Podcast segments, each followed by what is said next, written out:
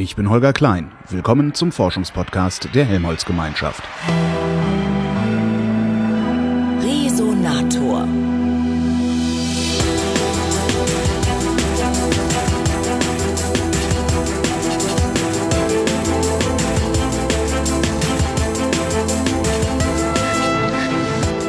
Ich bin am Max-Planck-Institut für Plasmaphysik und treffe Professor Ursel Fanz, die ist Leiterin des Bereichs ITER Technologie und Diagnostik.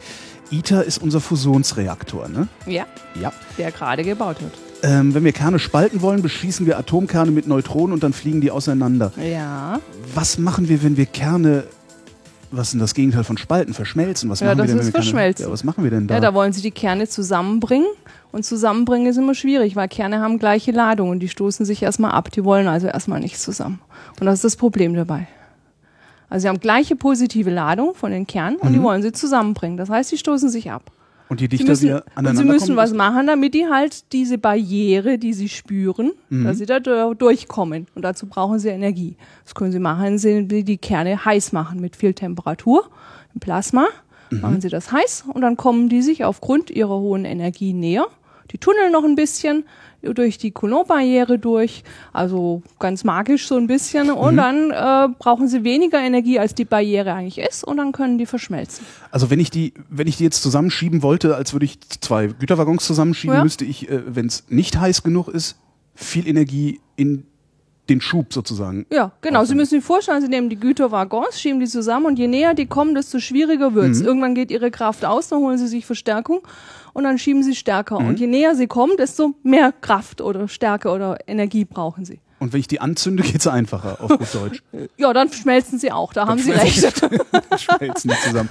Ähm, wissen wir, warum es einfacher ist, wenn wir das erhitzen? Also wenn wir die, um, wir erhöhen die Umgebungstemperatur um diese Kerne drumherum oder erhöhen wir die Temperatur der Kerne selber? Wir erhöhen die Temperatur der Teilchen. Die Teilchen bewegen sich, wenn sie in der Luft schauen. Also Sie sehen die Teilchen ja nicht in der Luft. Da haben Sie ja auch die Atome und die bewegen sich auch. Und die, denen ordnet man eine Temperatur zu und das ist unsere Raumtemperatur. Im Moment haben wir hier vielleicht 23 Grad. Und das ist die Temperatur dann der Teilchen. Sie sagten eben, Sie machen das in Plasma. Was ist eigentlich Plasma? Ja, ein Plasma sehen Sie mehr, als Sie eigentlich denken. Sie wissen nur nicht, dass es ein Plasma ist. Also wenn Sie rausgucken und die Sonne sehen, heute ist ein schöner Tag, gucken die Sonne an und sagen, oh, ein Plasma. Das Die sagen Sonne Sie aber nie. Sie sagen, oh, ist doch schön, die Ja. Sonne. Sondern Sie sagen, ja. Ich glaube ja auch, die ginge unter. Ja, aber das Plasma brennt trotzdem weiter in der Sonne, Ja, auch nachts. Auch wenn wir es nicht sehen. Ähm, aber was ist Plasma? Also woraus, woraus besteht Plasma? Ja, Sie machen so auch wieder das Gas, Sie nehmen die Luft, Mhm. führen dem mehr Energie zu, machen es heißer und irgendwann wird daraus ein Plasma. Also letztendlich die Atome, die Sie haben, haben Sie immer einen Kern und Mhm. Elektronen drumherum. Und jetzt machen Sie, führen Sie dem so viel Energie zu, dass das Elektron sich löst von dem Atom, also rausgeht. Dann Mhm. haben Sie geladene Teilchen. Haben Sie den Kern und das Elektron extra. Dann haben Sie zwei Teilchen, die sich frei bewegen können. Und im Plasma sind die Teilchen frei beweglich.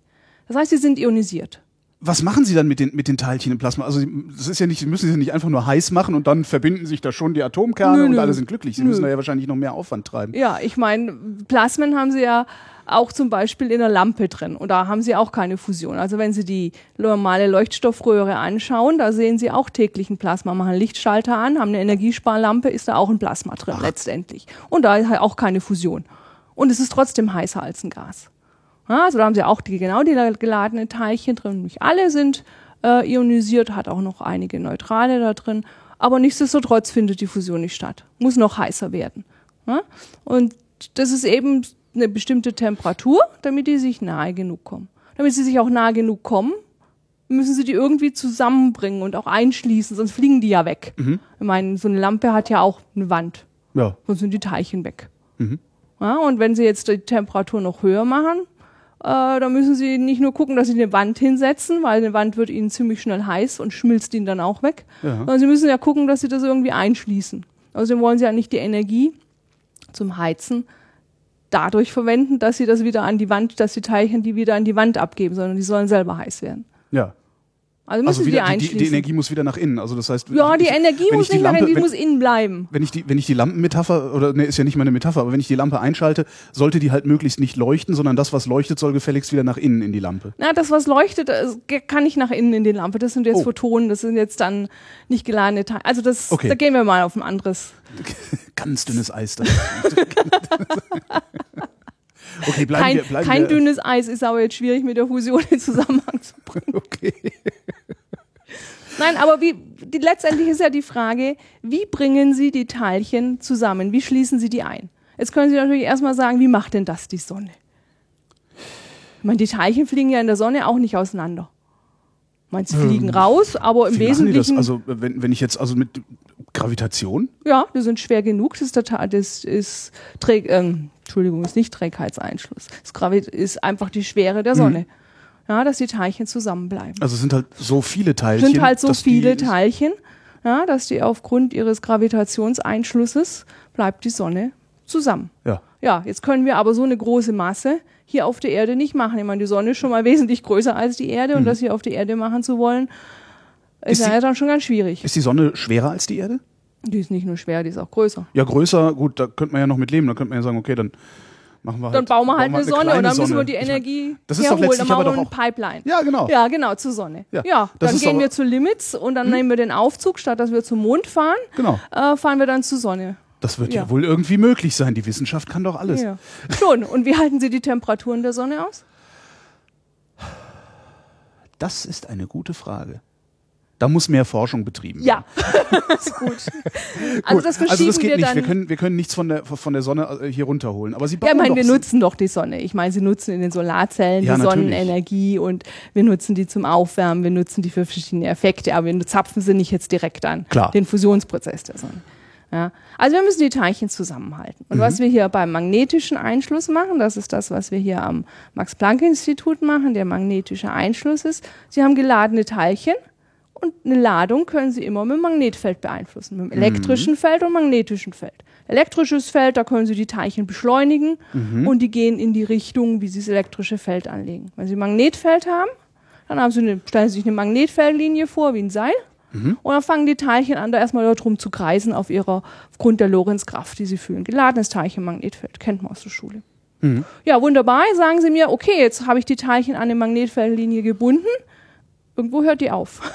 Wenn ich die Ihnen entgegenstrecke, Ja. die Feldlinie, dann sagen Sie, okay, aber bei mir landen die dann und was machen die dann? Ach so, das heißt, Sie, Sie können mit diesem Magnetfeld, okay. kann ich die Teilchen einfach in auf meine diese Richtung Bahn beschleunigen in eine. Richtung, wie ich das mache. Okay. Nee, Hm? beschleunigen, Beschleunigen nicht. nicht, ich kann die nur auf die Bahn zwingen Okay. erstmal. Mhm. Ja, die Verlassen die die Bahn dann wieder, wenn die ihr Magnet, also Sie haben es gerade Ja, mit wenn dem das Arm Magnet, gezeigt, wenn ja, wenn's Magnetfeld aufhört, ja, dann sind sie ja nicht mehr, spüren sie diese Lorenzkraft nicht mehr, sind sie nicht mehr dran gebunden. Mhm. Das heißt, es wäre aber nicht möglich, wenn das Magnetfeld äh, an Ihrem Ende des Tisches aufhören würde, dass die Teilchen dann noch an meinem Ende des Tisches ankommen? Also Nö. nicht. Wa- Was machen die denn dann am Ende des Magnetfelds? Die laufen wieder in alle Richtungen, weil sie das Achso, nicht die mehr spüren. werden zerstoben gleich. Äh, ja, gleichsam. zerstoben jetzt nicht, Ja, aber, aber- Mhm. ich meine, die sind halt nicht mehr an diese Bahn gebunden. Ja? Also jetzt nehmen Sie das Magnetfeld, binden die Teilchen daran und dann haben Sie, irgendwann haben Sie dann eine lineare Maschine und dann sind die Enden da. Mhm. Und dann denken Sie sich, ja, ist ja blöd für die Teilchen, dann krieg ich ja wieder nicht zusammen. Ja, weil Sie zwingen die auf diese Bahn. Jetzt das Einfachste, was man machen kann, ist, ich lasse sie im Kreis laufen. Ja, Mhm. Ich mache einen Fahrradschlauch, mache einen Autoreifen, einen Donut. Ja, stellen Sie sich einen Donut vor, ist immer Mhm. lecker. Und dann laufen die Teilchen in der Feldlinie in diesem Donut hier immer entlängs. Dann finden Sie kein Anfang und kein Ende und dann haben Sie die schon mal Mhm. Das eingesperrt. sind diese Teilchenbeschleuniger mit den großen Magneten, die da drum Ja, zum Beispiel sind, ne? auch. Da fängt man ja auch Teilchen ein, genau, und speichert sie da in den Speicherringen und so weiter. Ja, die haben nur andere, die machen das mehr so in Paketen und machen weniger Teilchen, größere Energien. Wir haben jetzt so ein, so ein globales, ja, ein Plasma halt eben. Wie soll ich es anders sagen? Dieser Fusionsreaktor, der da in äh, Frankreich gebaut wird, der ITER, Ja, ähm, der hat aber doch jetzt nicht so einen Ring, oder? Der, der ist doch nicht so ein Donut. doch. Ach, tatsächlich. Also es ist ein bisschen verbogener Donut. Ich meine, Sie nehmen den Donut, der ist Mhm. so ein bisschen noch rund und jetzt ziehen Sie noch mal so oben unten ein bisschen, dass er wie eine statt im Kreis im Querschnitt ein D bekommt. Verstehe. Ja, und das macht man aus äh, verschiedenen Gründen. Geht ein bisschen ins Detail, aber Sie müssen die Teilchen ja auch mal auch da rausbekommen. Sie verbrauchen ja Teilchen. Wenn Sie was verbrennen, wir können ja auch statt schmelzen verbrennen sagen, dann bleibt ja irgendwie was übrig, wie Asche. Mhm. Die muss ja raus. Ich meine, sonst ersticken Sie ja die Flamme. Mhm. So können wir das auch als Bild nehmen. Ja, und dann machen Sie wieder eine spezielle Magnetfeldkonfiguration und sagen, du Teilchen, wenn du außen bist, dann lauf aber nicht direkt an die Wand, sondern folge einer anderen Feldlinie und da pumpe ich dich dann ab und lass dich speziell auf Prallplatten knallen und äh, versuch da die Wärmeabfuhr und die Teilchenabfuhr zu machen. Und deswegen macht man so ein D und dann folgt man, macht man die Magnetfeldlinien da. Um das zu kontrollieren. Aber letztendlich ist die Grundidee immer noch der Donut. Wir sagen Torus dazu. Mhm. Das, heißt, sie, sie, bauen nicht die Sonne nach. Äh, äh, also das ist, weil das ist das Bild, was man im Kopf hat. Äh, Wenn es heißt, ja, die versuchen da die Sonne nachzubauen, dann denkt man so, ah, die fangen einen Kugelblitz in einem großen, weiß ich nicht was, Gebäude oder sowas. Das, Jetzt muss ich gleich mehrere Dinge widersprechen. Kugelblitz hat erstmal nichts mit einer Sonne zu tun. Das ist klar, aber das ist das Bild, was man so im Kopf hat. Ne? So irgendwas, so eine kleine Sonne halt, die ja. äh, da so erzeugt wird. Ja. Das ist nicht, was passiert. Also sie machen Ja, ich meine, der grundlegende physikalische Prozess ist absolute. Ist nicht absolut der gleiche. Der Grundlage physikalische Prozess ist der gleiche. Sie verschmelzen Atomkerne. Mhm. Die Sonne nimmt Wasserstoffteilchen, Protonen. Reine Protonen, die hat sehr viele Protonen, verschmilzt die, macht aber jetzt nicht, hier ist ein Proton und da ist ein Proton, die kommen zusammen und dann habe ich gleich die gesamte Fusionskette äh, von der Sonne, sondern dann macht es noch einen Beta-Zerfall. Also es geht, ist ein mehrstufiger Prozess. Teilchen formen sich um und am Schluss sagen sie, wenn Sie die Kette anschauen, hintereinander, Sie haben vier Protonen, die Sie umwandeln zu einem Helium und einem Neutron und Energie. Mhm. Ja? Letztendlich müssen Sie sich vorstellen, die vier Protonen zusammen, die stellen Sie auf eine Waage und die sind schwerer als nachher das Heliumteilchen, der Heliumkern. So, und jetzt haben wir gelernt nach Einstein, Masse ist Energie. Mhm. Und das wird die Energie, die frei ist. Also die Sonne macht letztendlich aus den vier Protonen das Heliumteilchen. Jetzt wollen Sie sich fragen, wieso machen wir nicht aus vier Protonen? Ist doch viel schöner. Sie haben ja gehört sicherlich, dass wir Deuterium und Tritium nehmen wollen beim ITER. Ich weiß nicht mal, was Deuterium und Tritium sind. Ja, das ist das Wasserstoffteilchen, das ein bisschen schwerer ist. Dem setzen sie noch ein Neutron zu mhm. und dann ist es schwerer. Wie mache ich das eigentlich, dass das noch ein Neutron kriegt? Ja, das ist natürliches Vorkommen. Das hat's. So. Im Wasser, im normalen Wasser sind auch Deuteriumteilchen drin. Ach so. Ja, zu 0,015 Prozent haben sie im Wasser auch Deuterium drin. Und die können sie da irgendwie rausfiltrieren? Ja, natürlich, so das Magic. können sie da rausgewinnen. Mhm. Nur ist nicht Magic. Das ist Wissenschaft. Für mich ist das Magic. Also haben wir schon mal unsere Quelle fürs Deuterium. Jedes, mhm. Jegliches Wasser, Meerwasser, auch da können Sie Deuterium hergewinnen. Hm? Das heißt, Sie benutzen das als Brennstoff? Ja, als Brennstoff. Weil es halt da ist. Ja, ich meine, Wasserstoff ist auch da, könnten wir genauso mhm. nehmen. Ja, aber ich deutete vorher schon an, wenn ich die Protonen verschmelzen möchte, habe ich einen Beta-Zerfall. Ein Beta-Zerfall heißt, wir Physiker sagen dazu, ist eine schwache Wechselwirkung. Mhm. Das ist die Wahrscheinlichkeit, dass das, also die Kraft ist gering, die Wahrscheinlichkeit, dass das stattfindet, ist gering. Gut, jetzt die Sonne, die hat genug Teilchen, sie hat genug Zeit. Ja? Also da passiert das einfach. Wir wollen das wahrscheinlicher machen, dass es für uns natürlich auch hier auf der Erde rentabel ist, in einer kleineren Größe und so weiter. Na, der Sonne ist es ja vor allen Dingen auch egal. Also, ja. Ne? ja. Gut, also und dann nehmen wir eine Reaktion, die ein Zweierstoß auch ist, aber auf der starken Wechselwirkung. Ein beruht. Zweierstoß? Ja, zwei Teilchen stoßen. Ach so, zwei, okay. Hm. Ja? Und es ist die starke Wechselwirkung. Die wandeln sich direkt um. Deuterium plus Tritium in Helium und ein Neutron. Und das ist die Reaktion, die wir für ein Fusionskraftwerk nehmen wollen. Ja, jetzt die jetzigen Experimente, da nehmen wir kein Tritium, da nehmen wir Deuterium, Deuterium-Teilchen, da passiert auch Fusion oder äh, Experimente zum Plasma selber können Sie auch in Wasserstoff machen, um ein bisschen Physik oder um die Physik des Plasmas da herauszukriegen. Warum entsteht da so viel Energie, dass es für uns interessant wird, Kerne zu verschmelzen? Ja, das ist das, was ich vorhin schon andeutete. Masse wandelt sich in Energie um. Aber die Teilchen selber ja. zusammengenommen, Sie nehmen zwei Teilchen, Deuterium und Tritium, stellen die auf die eine Seite der Waage, da haben die eine bestimmte Masse, und auf der anderen nehmen Sie das, zu was es verschmolzen ist.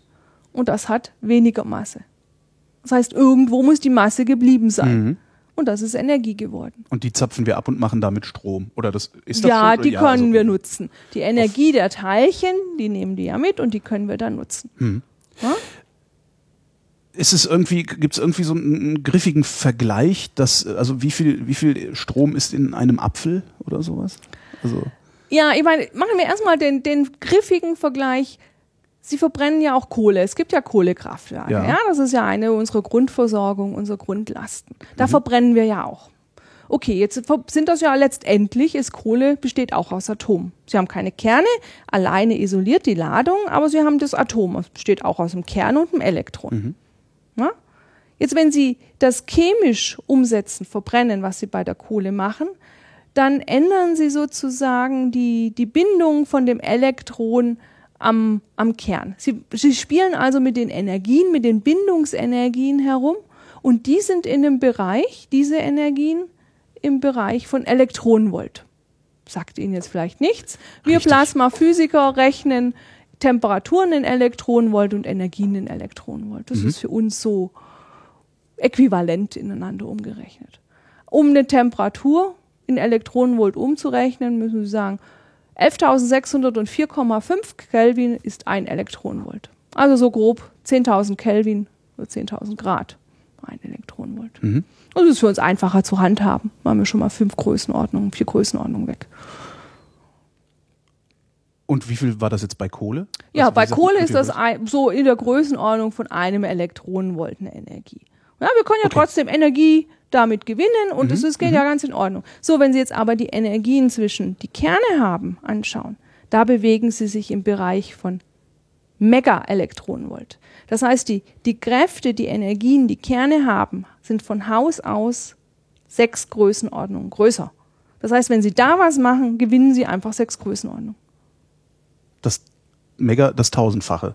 Nö. Mega, Ach nee, das wäre Kilo. Kilo. Das wäre ja schon 10 hoch Kilo. 6. Ja, Also 1000 mal 1000. 1000 mal 1000. Also 6 Nullen. eine Million. Ja. Das heißt, ein Stück Kohle hätte Ja? eine Million Mal mehr Energie in einem Fusionsreaktor, als wenn ich es verbrennen würde. Ja, Kohle fusioniert ja jetzt nicht, Ja, deswegen klar, also bringen sie ich- nicht das zusammen. eine- eine tolle, Aber wenn Sie den. Brennstoff von der Fusion nehmen, dann können Sie da ein Gramm nehmen und das rechnen Sie also um. Wie viel ist das Äquivalent in Kohle? Dann rechnen Sie die sechs Größenordnungen. Wenn Sie jetzt Ja. noch die Energien genauer nehmen, dann sind Sie bei 2 mal 10 hoch 7 Größen äh, in, der, in dem Faktor, also nochmal ein Faktor 20 mehr. Und dann können Sie also sagen, ein Gramm Fusionsbrennstoff entspricht 20 Tonnen Kohle. So, jetzt stellen Sie sich die Laster vor, die vorm Kohlekraftwerk stehen und das Material reinschieben oder die Güterwagen und dann den Laster, der das Material reinschiebt für die Fusion. Da Ist also schon mal weniger. Last dafür, ne? Ja, im Jahr schon. Im Jahr schon. Ja. Warum ist das so kompliziert, so ein Fusionskraftwerk zu bauen?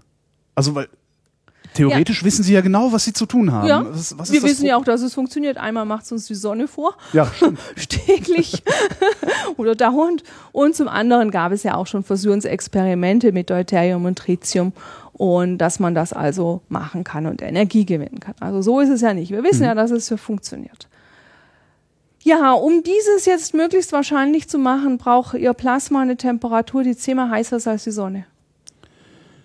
Jetzt wollen Sie also ein Plasma Warum? machen. Die Sonne kriegt es doch auch mit äh, einer zehnmal niedrigeren Temperatur hin. Ja, gut.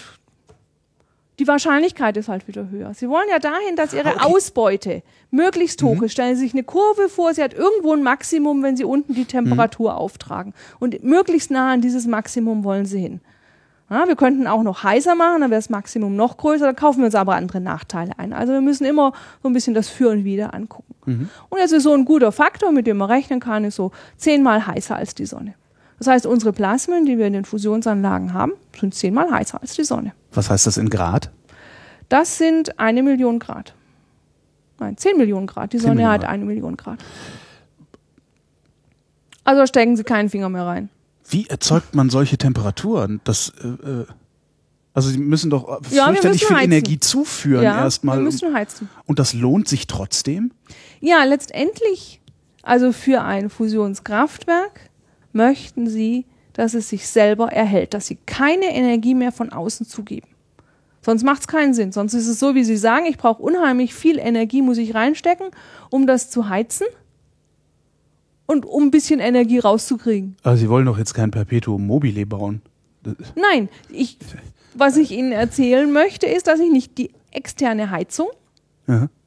immer dran haben möchte, sondern letztendlich aus dem Fusionsprozess gewinnen Sie Heliumteilchen, wir nennen das Alpha-Teilchen, Mhm. und Neutronen. Die Neutronen tragen den großen Teil der Energie. Also die gesamte Fusionsreaktion sind 17,6 MeV. Ein Fünftel davon kriegt das Heliumteilchen und vier Fünftel davon kriegt das Neutron, weil das eine ist viermal schwerer als das andere. Mhm. Und das teilt sich entsprechend der Masse umgekehrt auf. Gut, jetzt können Sie sagen, das Neutron ist neutral. Okay, jetzt habe ich die Teilchen im Magnetfeldkäfig gefangen. Das kommt also raus. Das sieht vom Magnetfeld nichts. Ja? Das lassen Sie, jetzt sage ich mal ganz einfach, auf eine Wand prallen. Diese Wand wird Ihnen warm. Dahinter machen Sie einen Wärmetauscher und nutzen die Energie des warmen Wassers und machen eine Dampfturbine, also konventionelle Kraftwerkserzeugung, Energieerzeugung. So, das Alpha-Teilchen, der Heliumkern, der ist geladen, der ist positiv. Der sieht das Magnetfeld, der bleibt drin. Der macht also wieder Stöße. Kriegt aber auch, hat eine Energie von dreieinhalb MeV. Durch Stöße kann er seine Energie wieder abgeben. Das heißt, er heizt intrinsisch das Plasma auf. Sie nutzen die Energie des Alpha-Teilchens, um das Plasma auf der Temperatur zu halten. So effizient, dass sie außen die Heizung abschalten können. Dann ist ihr Plasma gezündet und brennt. Das brennt also immer weiter. Es ist ein bisschen, ich habe gerade so ein Bild von einem Dieselmotor im Kopf, den ich ja auch nur einmal zünden Ja. muss und dann erzeugt der Druck einfach die, äh, die, und die hält das- Explosion, die er braucht. Ja. Jetzt haben Sie das Magnetfeld noch. Ja. Das Magnetfeld versorgen Sie mit Energie aus den Elektronen, die dann rausgeflogen kommen. Also Magnetfelder äh, werden erzeugt mit Spulen. Ja. Ja. Und jetzt äh, Da muss ja irgendwie für, ein, Strom dran. ja, für, für ein Kraftwerk täte man supraleitende Spulen nehmen. Mhm. Und die sind, äh, brauchen weniger Energie, als wenn sie nicht supraleitende Spulen haben und die können sie die ganze Zeit letztendlich dann laufen lassen. Die Verluste sind bei supraleitenden Spulen gering. Die jetzigen Experimente gibt es einige, die supraleitende Spulen haben, aber nicht alle haben das im Moment. Aber das, es würde, es würde die Energie, also die Abfallenergie, die dieses Kraftwerk erzeugen würde, beziehungsweise die Energie, die dieses Kraftwerk erzeugen würde, davon ein Teil würde reichen, wiederum, um die Spulen fürs Magnetfeld zu betreiben. Ja, sie müssen Also nicht nur die Spulen betreiben, sie haben noch viel Peripherie drumherum, Ja, wo sie klar. auch Energie brauchen. Aber das ist im Gegensatz zu dem, was sie erzeugen, ist das in der Minimal. Bilanz minimal. Sie haben Experimente gemacht, das hat funktioniert. Das heißt, Sie sind in der Lage, solche Temperaturen zu erzeugen. Und die Temperaturen sind nicht das Problem. Was ist das Problem? Also in der Fusion messen wir, letztendlich können Sie auch fragen, wie messen Sie eigentlich, dass Sie gut sind in der Fusion? Was ist Ihre Kenngröße? Was müssen Sie erreichen? Sie haben mich gefragt, erreichen Sie die Temperatur? Die Temperatur ist nicht das Einzige, das will ich damit sagen. Wir haben drei Kenngrößen, die wir erreichen müssen. Das ist die Temperatur, das ist die Dichte der Teilchen, damit wir auch genügend haben, um einfachen Sinne gesagt, und wie lange bleiben die Teilchen zusammen, der Einschluss. Ja, wie lange bleibt die Energie der Teilchen, wie lange können sie die behalten, also die Einschlusszeit. In der Fusion ist das für uns ein Trippelprodukt. Das heißt, wir multiplizieren Temperatur mit Dichte und mit dieser Einschlusszeit. Und das ist unsere Kenngröße. Und diese Kenngröße tragen Sie jetzt auch auf dem Diagramm in der Y-Achse auf. Und jetzt können Sie auf der X-Achse auftragen, zum Beispiel die Jahreszahl. So ein Diagramm kennen Sie. Wie gut oder wie ist die, die Kenngröße andersherum? Das Mursche Gesetz kennen Sie. Das Mursche Gesetz, das uns sagt, das kennen Sie nicht? Nein, Himmel. Nein. In jedem 18 Monate wird die Anzahl der Transistoren auf einem Computer verdoppelt. Ja. Ja, Doch, da haben Sie also hier die Kenngröße von den Transistoren auf der, also auf der Y-Achse, auf der X-Achse haben Sie die Jahreszahl. Sie sehen immer die schöne Gerade und dann wird extrapoliert. So, in dieses Diagramm können Sie jetzt unten genau die Jahreszahl machen. Sie können statt auf der auf der Y-Achse machen Sie dieses Trippelprodukt, von dem ich geredet habe. Da kriegen Sie auch eine Kurve. Und diese Kurve ist eine Gerade, die genauso steil oder sogar noch ein bisschen steiler ist als das Mursche Gesetz. Also das zeigt uns A, den Erfolg der letzten Jahre, die wir haben, und wir können natürlich auch den Punkt eintragen, wo wir hinwollen. Mhm. Ja? Und das bedeutet, wir müssen Temperatur, Dichte und Einschlusszeit hinkriegen. Und wenn Sie jetzt fragen, was ist das Kritische? Am Anfang habe ich gesagt, die Temperatur, die kriegen wir hin, da heizen wir.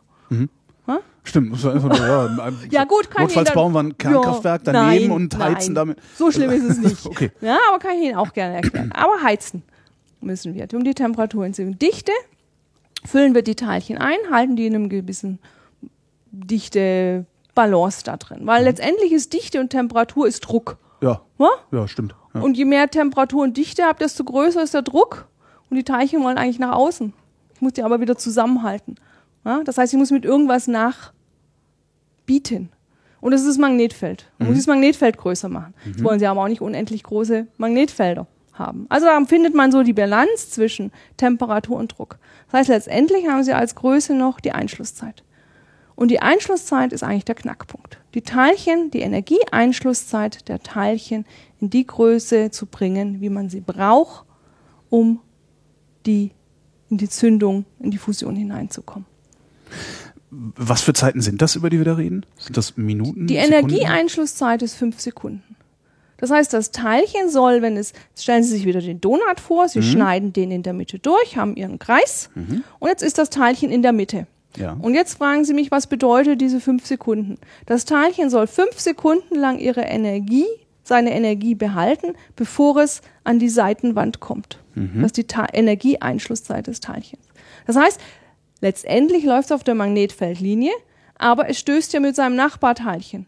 Dann Und wird stößt es, wird versetzt und sieht, ah, ich habe eine neue Magnetfeldlinie, ich bin aber weiter außen, folge der. Dann stößt es wieder und so kommt es nach außen. Das ist das einfache Bild, wie das Teilchen nach außen diffundiert. Ist viel komplizierter, aber es ist ein einfaches Bild. Und diese Einschlusszeit, die soll fünf Sekunden sein. So, wenn Sie die jetzt also nicht ganz hinkriegen in den Maschinen, weil es wesentlich komplizierter ist. Ja? Letztendlich sage ich, der Stoß bestimmt Ihnen das, wie das Teilchen nach außen versetzt wird. Mhm.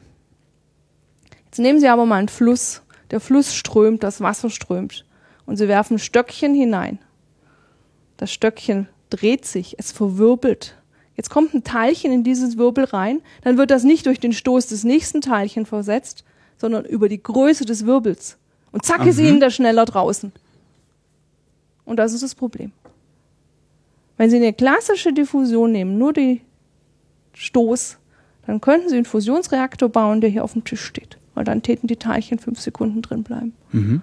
Aber weil es dann Zwischenstufen in der Diffusion gibt und am Schluss als größte Größe diese Turbulenzen, diese Verwirbelung. Ich wollte gerade sagen, das ist ja, das ist ja auch chaotisch dann da drin, oder nicht? Oder können Sie das jederzeit Ja, also vorhersagen im- für jedes Teilchen? Teilchen? Nein, im Prinzip wollen wir das so laufen lassen wie, wie ein Fluss, wie eine Strömung. Ja. Wir beschreiben das ja auch wie eine Flüssigkeit. Mhm. Ja, hydrodynamische Beschreibung, noch Magnetfeld dazu, dann nennen wir das Magnetohydrodynamik. Klingt gut.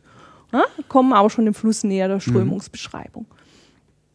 Aber wenn jetzt solche Turbulenzen auftreten, dann wird es schwierig. Dann kann man versuchen, denen gegenzusteuern. Ja? Können jetzt sagen, ich, ich treibe mehr und du Turbulenz, hör mir mal bitte auf und füge dich wieder ein. Dann haben sie so eine Turbulenz nur eine kurze Zeit. Aber die müsste dann ja trotzdem kürzer sein. Ja, muss kürzer sein als der Einschuss. Genau, als der Mikrosekunden. Anschluss. Mhm. Mikrosekunden. Okay. 10 hoch minus 6 Sekunden. Millisekunden. Ja? Müssen die wieder zerstören. Also das sind so Sachen, die kann man, will man in den Griff bekommen. Also da ist, da ist eigentlich der Knackpunkt. A, das theoretisch zu verstehen und B, Experimente handhabbar zu machen. In der Mitte strömt das schon ganz gut. Kritische Bereiche sind die, Rand, die Randeffekte. Weil irgendwann müssen sie ja auch an die Wand kommen. Kann man Mein- nicht einfach die Mitte größer machen? Ja, und deswegen ist ITER größer. Ah. Die jetzigen Fusionsmaschinen sind nicht so groß wie ITER. Sie können mich genauso fragen, wieso baut man ITER größer? Ja, um die Mitte größer zu machen, damit der Einschluss besser ist. Aber sie wollen ja nicht ein sehr großes, also sie brauchen ja ein Kraftwerk später, das auch noch eine handhabbare Größe hat. Und wie kriegen Sie dann die Verwirbelung, äh, also die Turbulenzen in den Griff, wenn Sie das Kraftwerk nicht beliebig vergrößern können? Ja, also eine Entdeckung Warum war. können Sie das Kraftwerk nicht beliebig vergrößern? Ist doch Entschuldigung, ist doch schnurzegal. Also es steht halt hier ein riesiges Kraftwerk. Wenn das genug Energie liefert, ist es doch in Ordnung, wenn ein Kraftwerk so groß ist wie eine Stadt. Außerdem sieht es echt cool aus, glaube ich.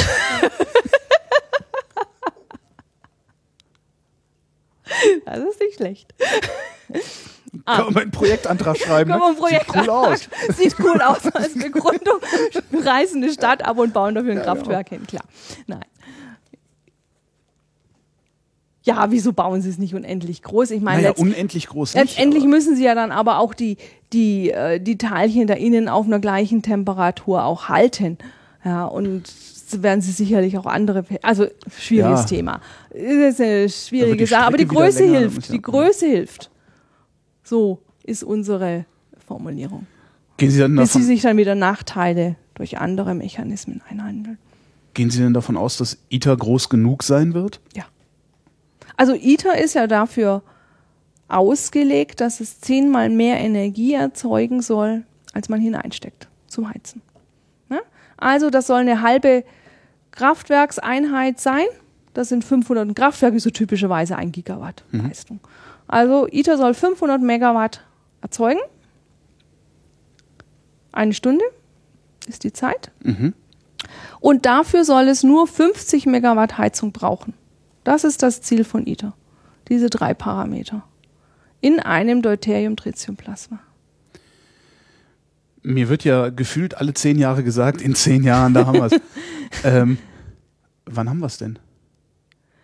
Ja, die Fusionskonstante, die, Die Fusionskonstante.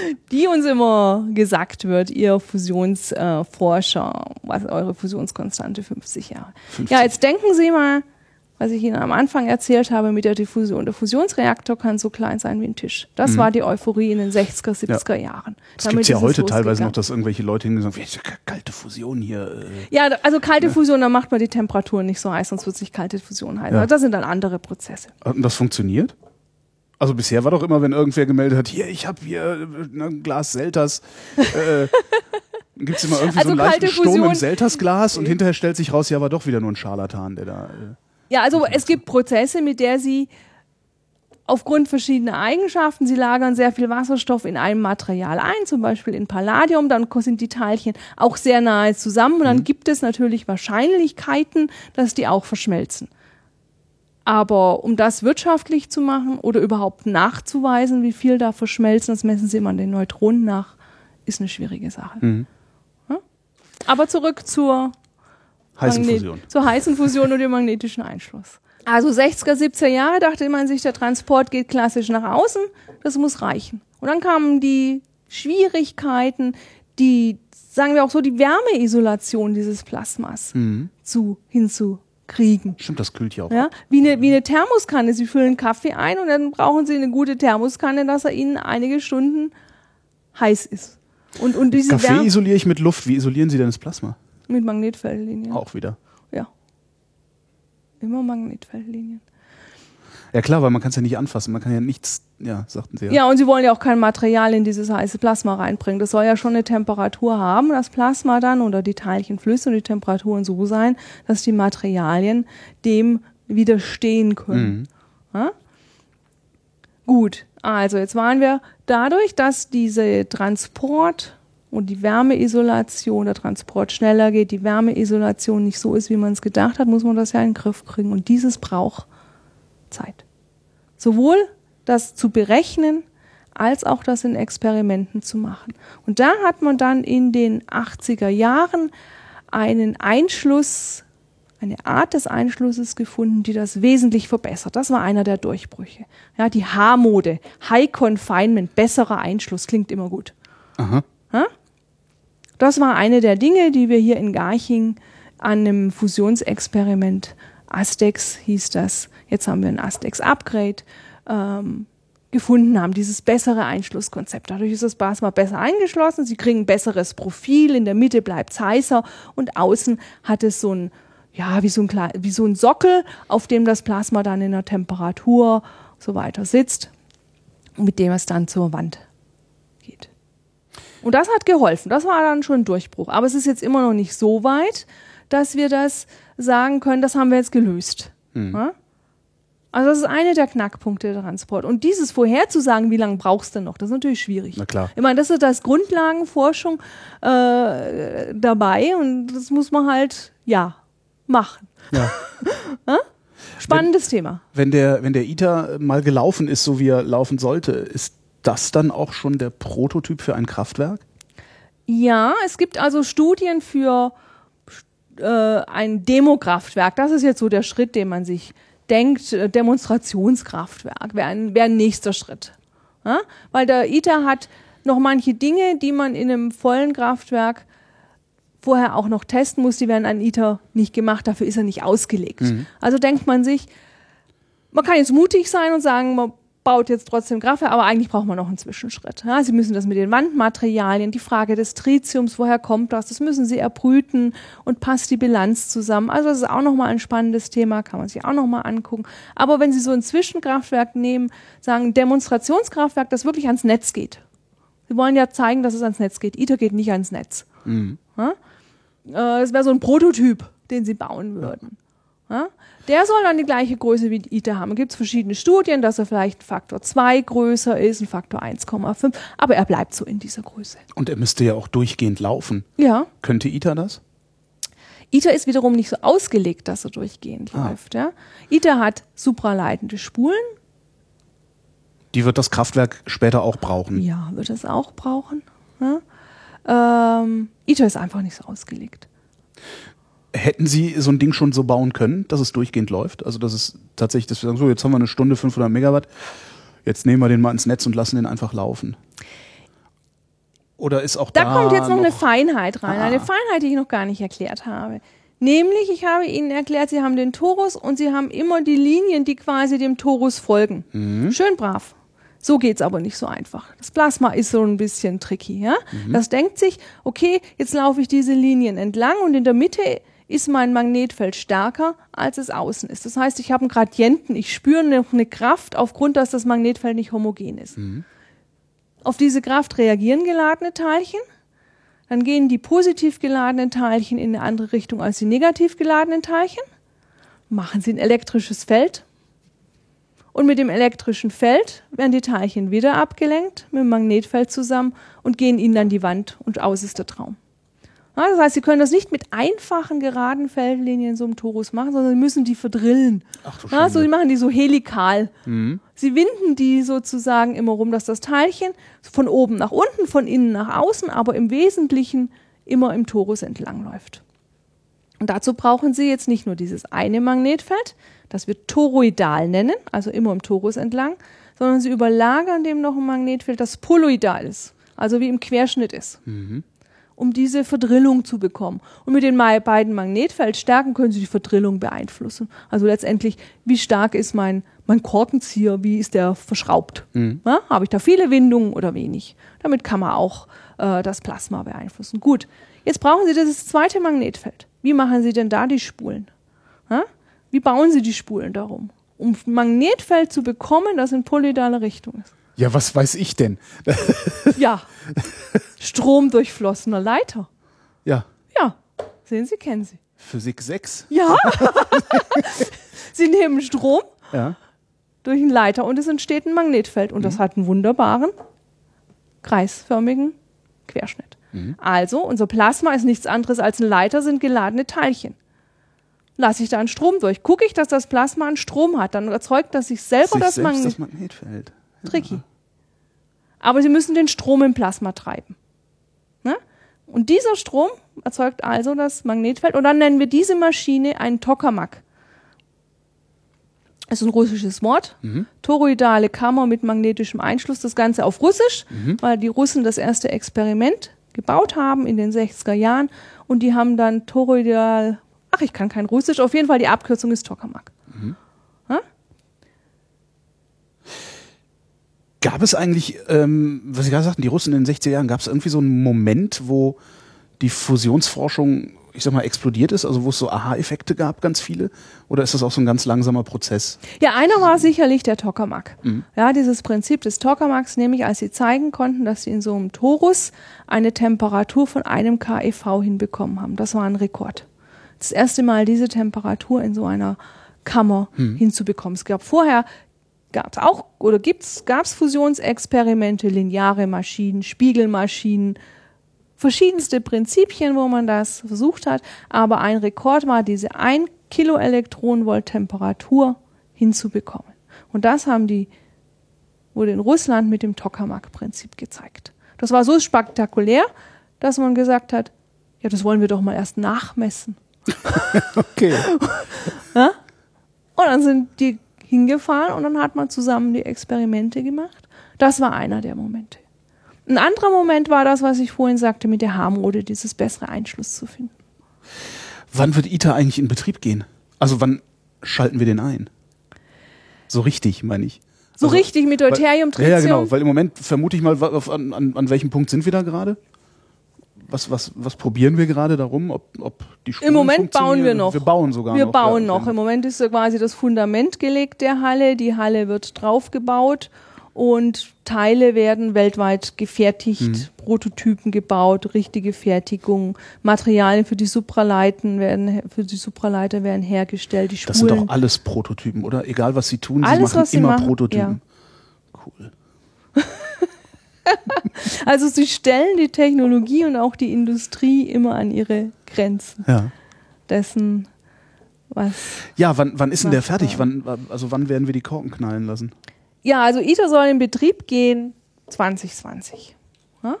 Ist Betriebs aber sie werden nicht gleich mit Deuterium und Tritium anfangen.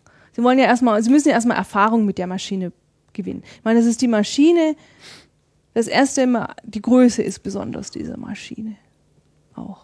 Sie müssen erste Erfahrung mit dieser Maschine äh, gewinnen. Das ist ja auch ein Prototyp. Das heißt, sie fangen mit Wasserstoff an, ganz normal.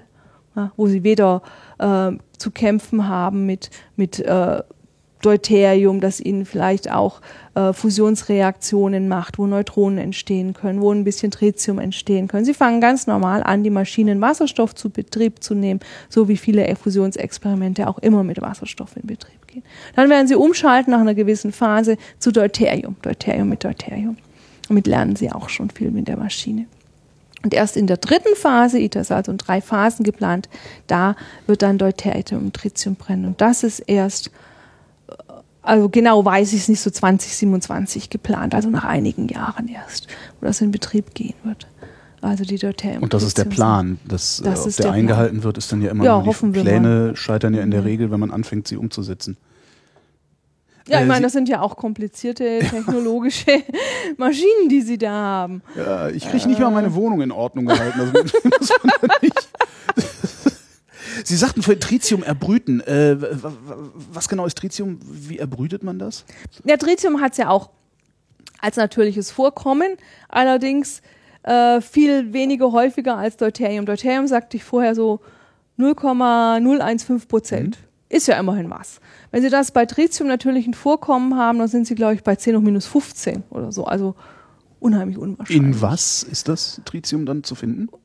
Ja, also es ist natürlich aus der, aus der Höhenstrahlung äh, zum Beispiel entsteht äh, Tritium in den Prozessen. Dann können Sie in den 60er, 70er Jahren mit den Atomwaffentests, haben Sie auch einiges an Tritium äh, wurde produziert. Tritium hat eine Halbwertszeit von 12,5 12,3 Jahre. Das heißt, es zerfällt Ihnen auch. Das können Sie nicht ewig aufbewahren. Ja?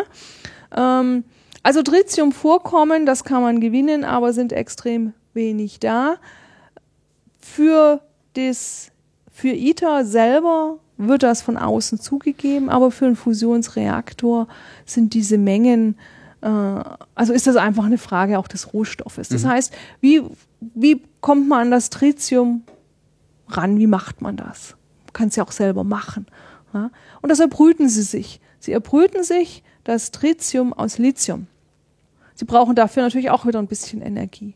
Geschenkt wird einem nichts. Also machen Sie die Wand aus Lithium, dann machen Sie ein Blanket, nennen wir das, eine, Lithium, eine Wand, Lithiumwand, da gehen die Neutronien rein und dann soll da das Tritium erbrüht worden. Das ist im großen Maßstab noch nicht passiert. ITER wird ein Testblanket haben, also so eine kleine Testwand, letztendlich eine Kachel, äh, die Sie reinhalten, wo Sie das mal messen können unter reaktorrelevanten Bedingungen. Aber die ganze Wand wird nicht so ausgekleidet sein. Und dann brauchen Sie nur noch das Tritium in internen Kreislauf. Sie brauchen das also nicht mehr in einem Kraftwerk, das ist die Idee dahinter, von außen dazugeben, sondern Sie haben das intern auf dem Gelände. Also doch irgendwie ein Perpetuum mobile. Na, das, Ja. ja, ja, ne, das weigere ich mich. Ja, natürlich, Als natürlich. Physiker Ja, ja, ja, sicher. Geht das nicht. Nee, klar, wir, wir fü führen ja letztlich doch Also sie nutzen die Energien Energie, zu, die entsteht, ja, die ja. nutzen sie in mehrfacher Weise für verschiedene Prozesse. Warum tun sie, was sie tun? Weil ich es spannend finde. Weil es super spannend ist. Ja, und weil es auch eine, eine sehr, sehr schöne Anwendung hat. Ich meine, eine Energiequelle, eine Energiequelle für morgen, sage ich mal so, wann immer das morgen jetzt ist, Mhm. zu arbeiten. Würden Sie sich das nicht vorstellen? Ja, doch. Gab es bei Ihnen dazu Schlüssel, irgendein Schlüsselerlebnis? Dass Sie das, geil, das, das, das will ich machen?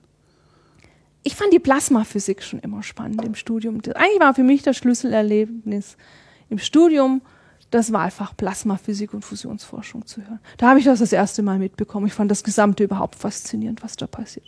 Die hohen Temperaturen, die verschiedenen Beschreibungen des Plasmas.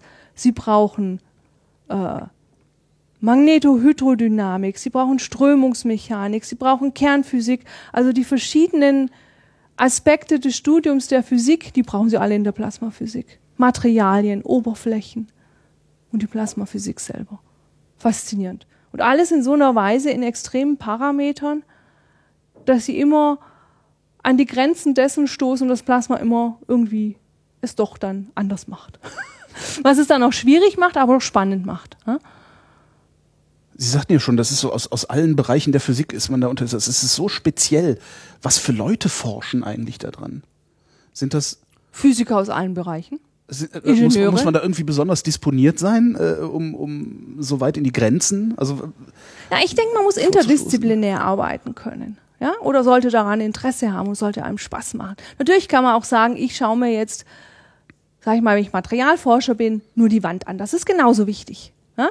Und schaue mir an, was passiert auf der Wand und mache da die Festkörperphysik, Oberflächenphysik und optimiere das, finde Materialien. Ganz genauso wichtig.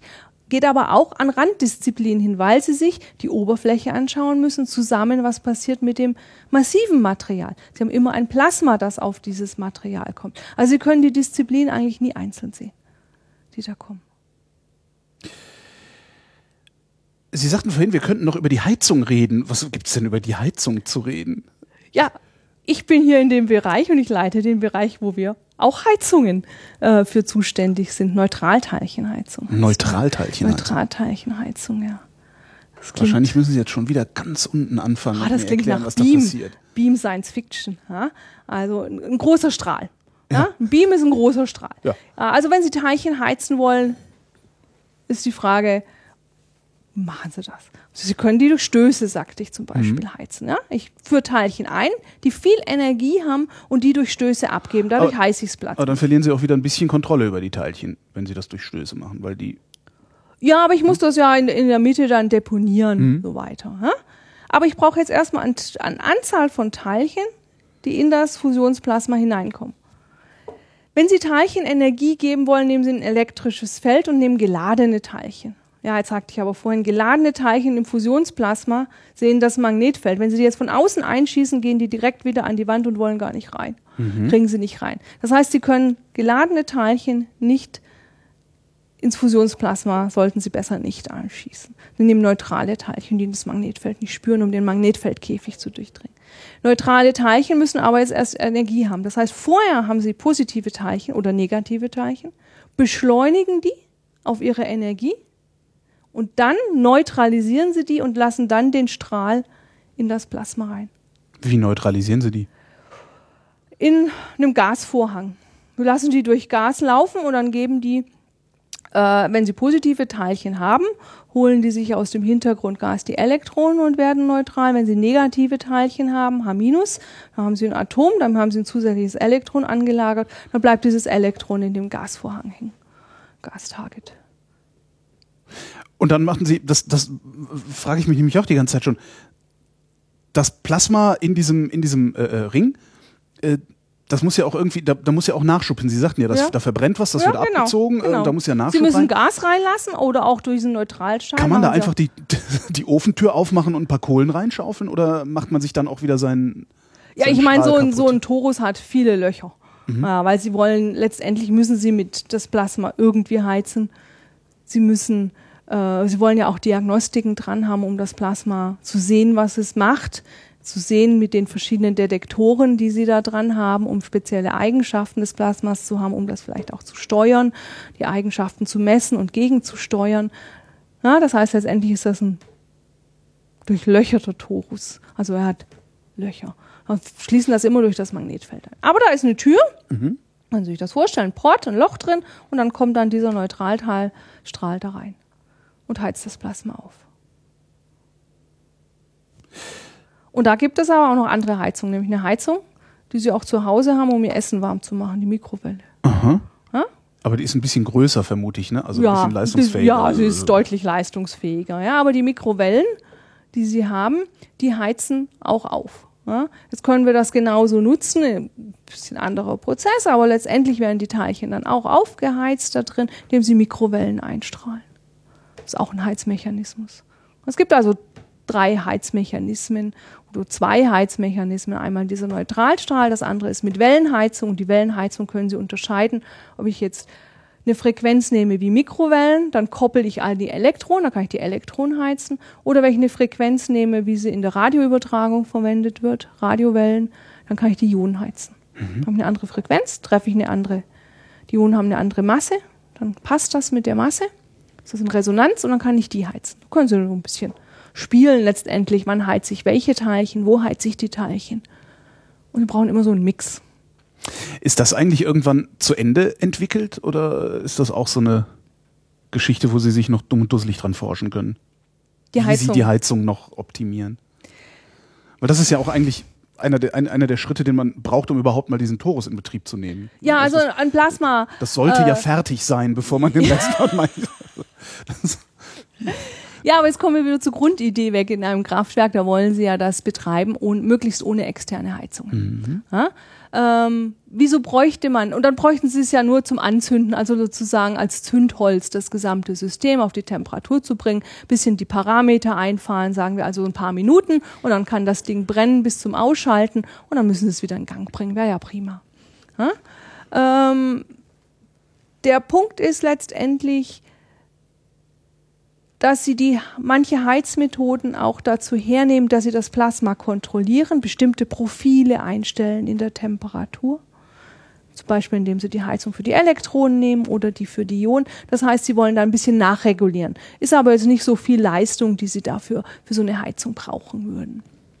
Wenn sie jetzt aber aus einer Tokamak-Maschine, wo der Strom im Plasma ist und das Magnetfeld erzeugt, eine Dauerstrichmaschine machen wollen, dann müssen Sie immer was haben, das Ihnen den Strom treibt. Im Dauerstrich? Tocker, ja, dass Ihnen das dauernd brennt. Ach so, Sie brauchen ja das Magnetfeld, Sie ja. brauchen ja mhm, immer den mhm, Strom mhm. da drin. Mhm. Äh, Im den Tokamaks wird das gemacht mit dem Transformatorprinzip. Wie treiben Sie einen Strom? Sie haben einen Transformator mit vielen Wicklungen und nehmen eine Sekundärwicklung und das ist das Plasma und haben dann einen Sekundärstrom. Mhm. Ja, und so treiben sie also im Tokamak. Dafür sind sie aber aufs Transformatorprinzip angewiesen. Das heißt, sie müssen ihre Rampe immer hochfahren und so lange können sie den Strom treiben. Ohne Induktion kein Strom mehr getrieben. Mhm. Widerspricht erstmal einer Dauerstrichmaschine. Weil da müssten sie immer die Rampe im, im Transformator fahren. Jetzt können sie die Rampe sehr langsam fahren, dass sie so in den Stundenbereich kommen.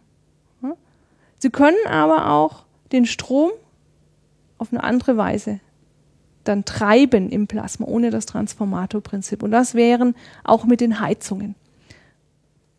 Klingt ein bisschen Magic, kann man aber machen. Also sie geben den Teilchen auch immer den Drallen, sind die, die Profile shapen. Also mhm. ist sehr viel Überlegungskunst und Forscherkunst dahinter, sage ich mal so. Das ist eine der Sachen, wo man A wenn wir bei den Heizungen sind, was muss man da noch entwickeln? Wie treibt man diesen Strom, wenn man einen Tokamak bauen möchte, also ein Fusionskraftwerk aufgebaut auf dem Tokamak-Prinzip? Und B, wie müssen die Heizungen, die brauchen ja auch noch eine bestimmte Leistung, müssen eine gewisse Zeit laufen, eine gewisse Energie haben. Ja? Das sind jetzt Sachen, die dann aber schon an ITER getestet werden. Wie könnte man so einen Strom treiben? Weil ITER ist ein Tokamak. Aber in dem Zusammenhang haben wir noch gar nicht über einen Stellarator geredet. Stellarator. Stellarator. Das ist nämlich der, der das Magnetfeld von außen hat. Und da bräuchten Sie so einen Strom nicht treiben im Plasma. Wir haben komplizierte Spulengeometrie.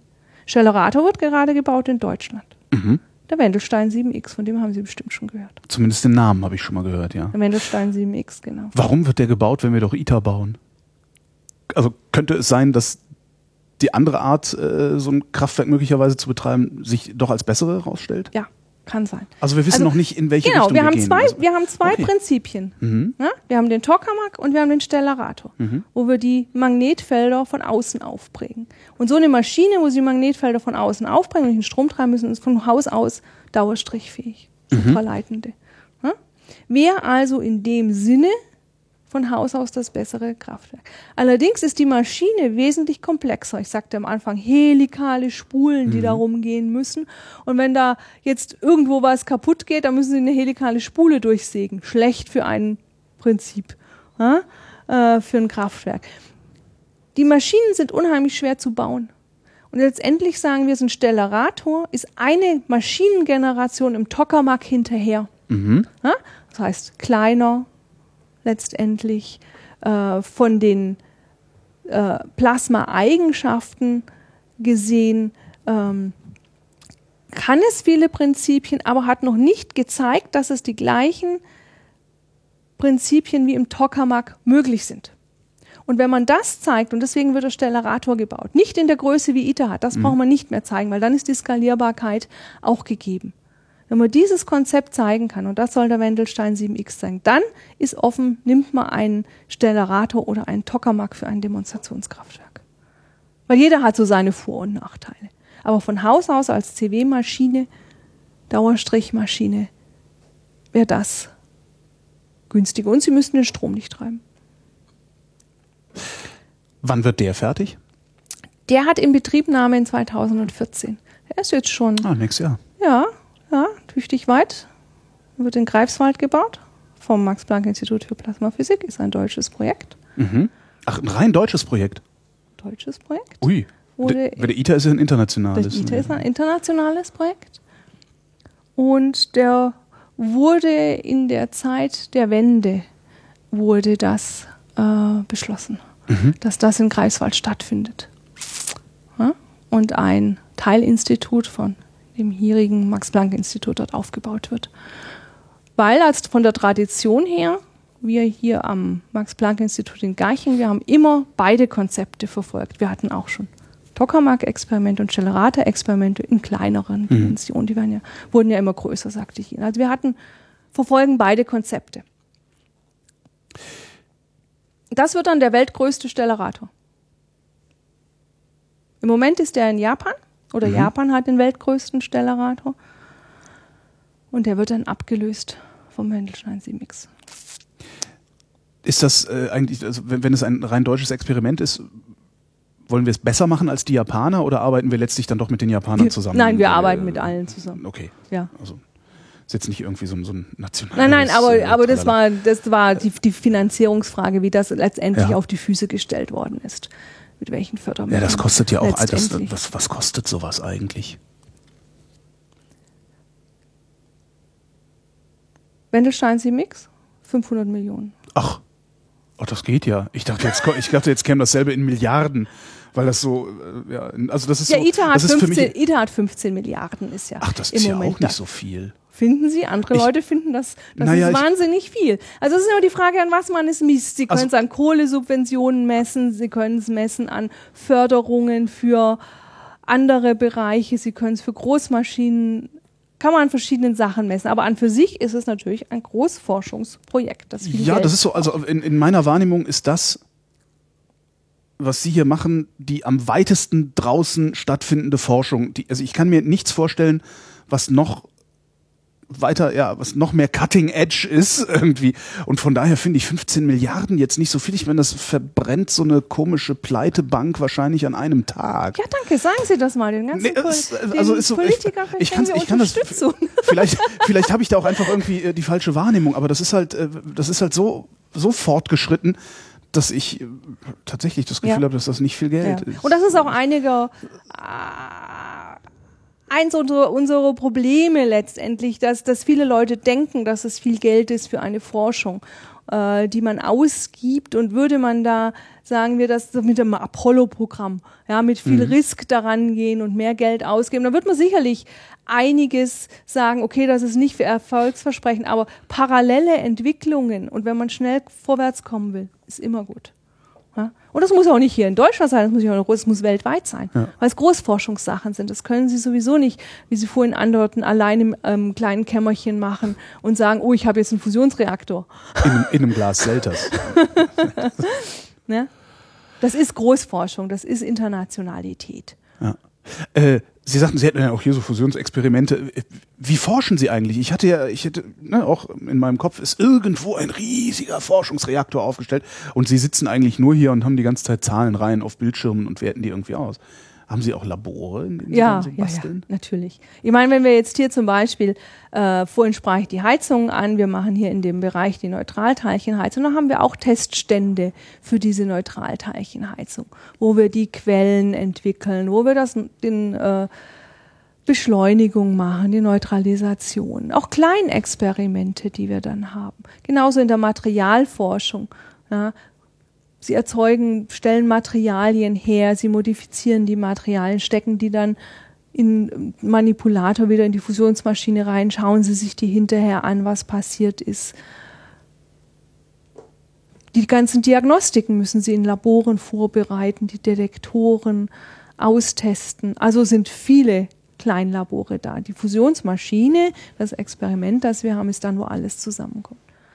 Sie mal Gelegenheit haben, das anzuschauen, ist sehr spannend, dieses Das steht Experiment. hier auch.